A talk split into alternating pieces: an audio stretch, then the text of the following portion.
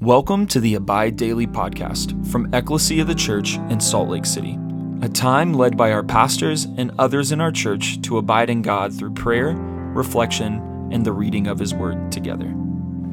Hi, this is Pam, and thanks for joining us today. As we begin our prayer and reading, let's start off by taking a moment to pause, be still, and be aware of God's presence.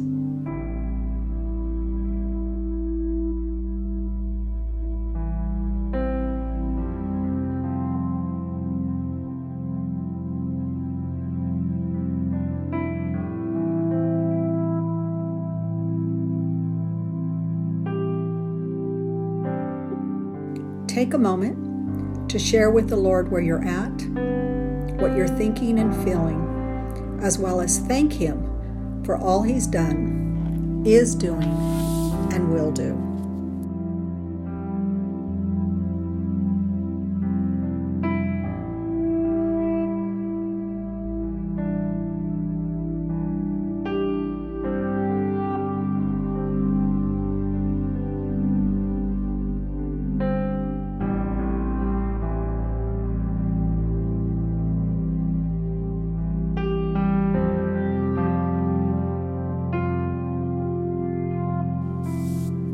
O God, the source of eternal light, shed forth your unending light upon us who watch for you, that our lips may praise you, our lives may bless you, and our worship today give you glory.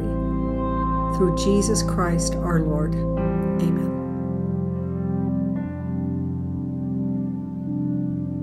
As I read your words in Scripture today, Lord, I ask your Holy Spirit that you would lead me and give me understanding. I ask that you would draw near and meet with me and lead me into your kingdom today.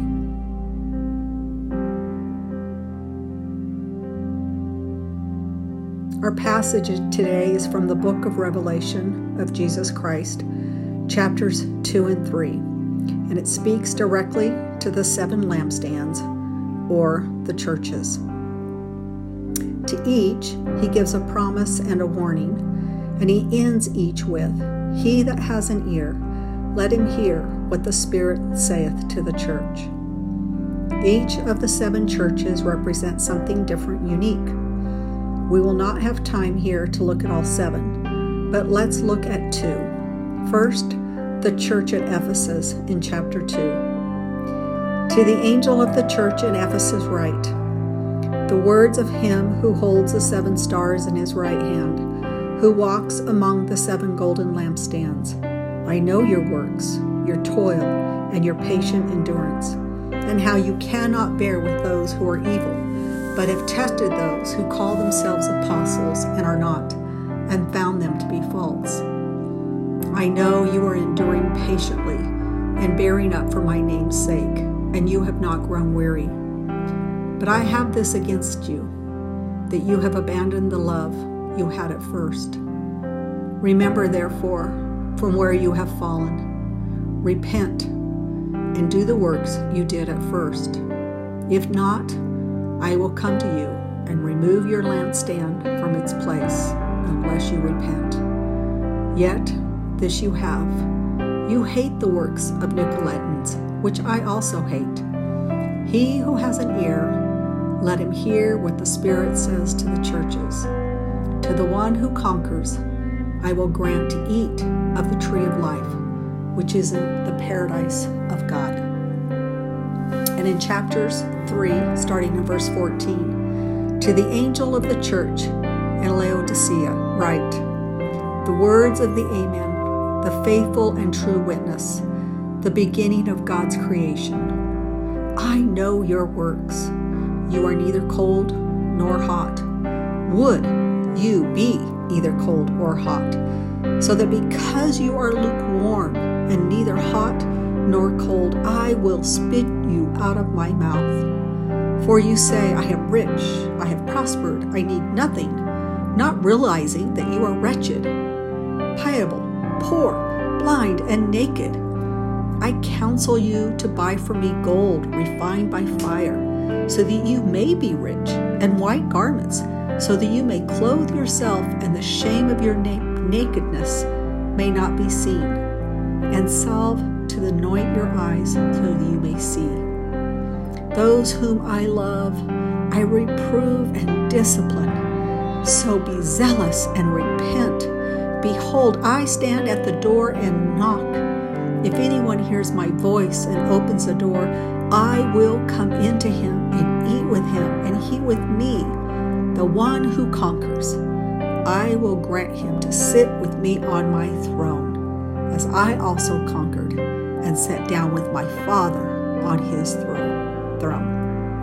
He who has an ear, let him hear what the Spirit says to the churches. This is a word of the Lord. Thanks be to God.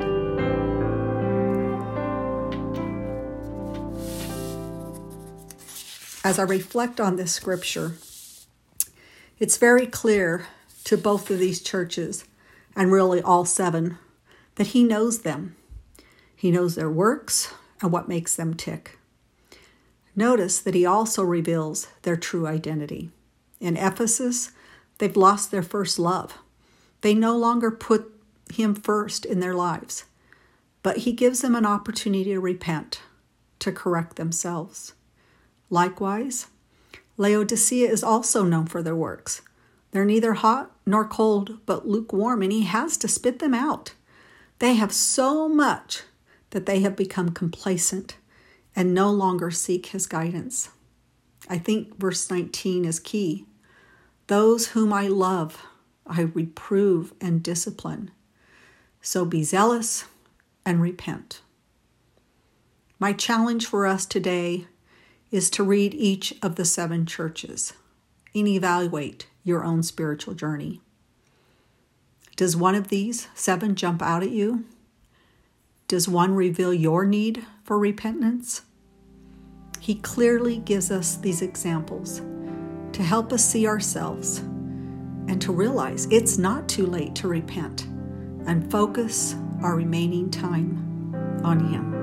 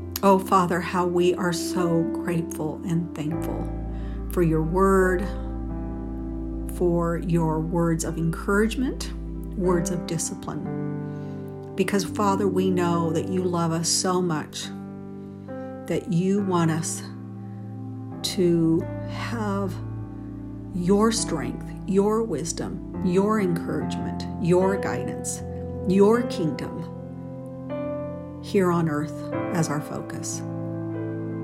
Forgive us because we often lose sight of that. We are so grateful that we do have eternity with you. And Father, we want to live with you in eternity, hearing, Well done, thy good and faithful servant. So may we today take the time to read your word to look at all seven churches, to be willing to hear your voice say, that's you. That's where you need to repent and get your walk right. Through our lives and by our prayers, may your kingdom come. In Jesus' precious name, amen.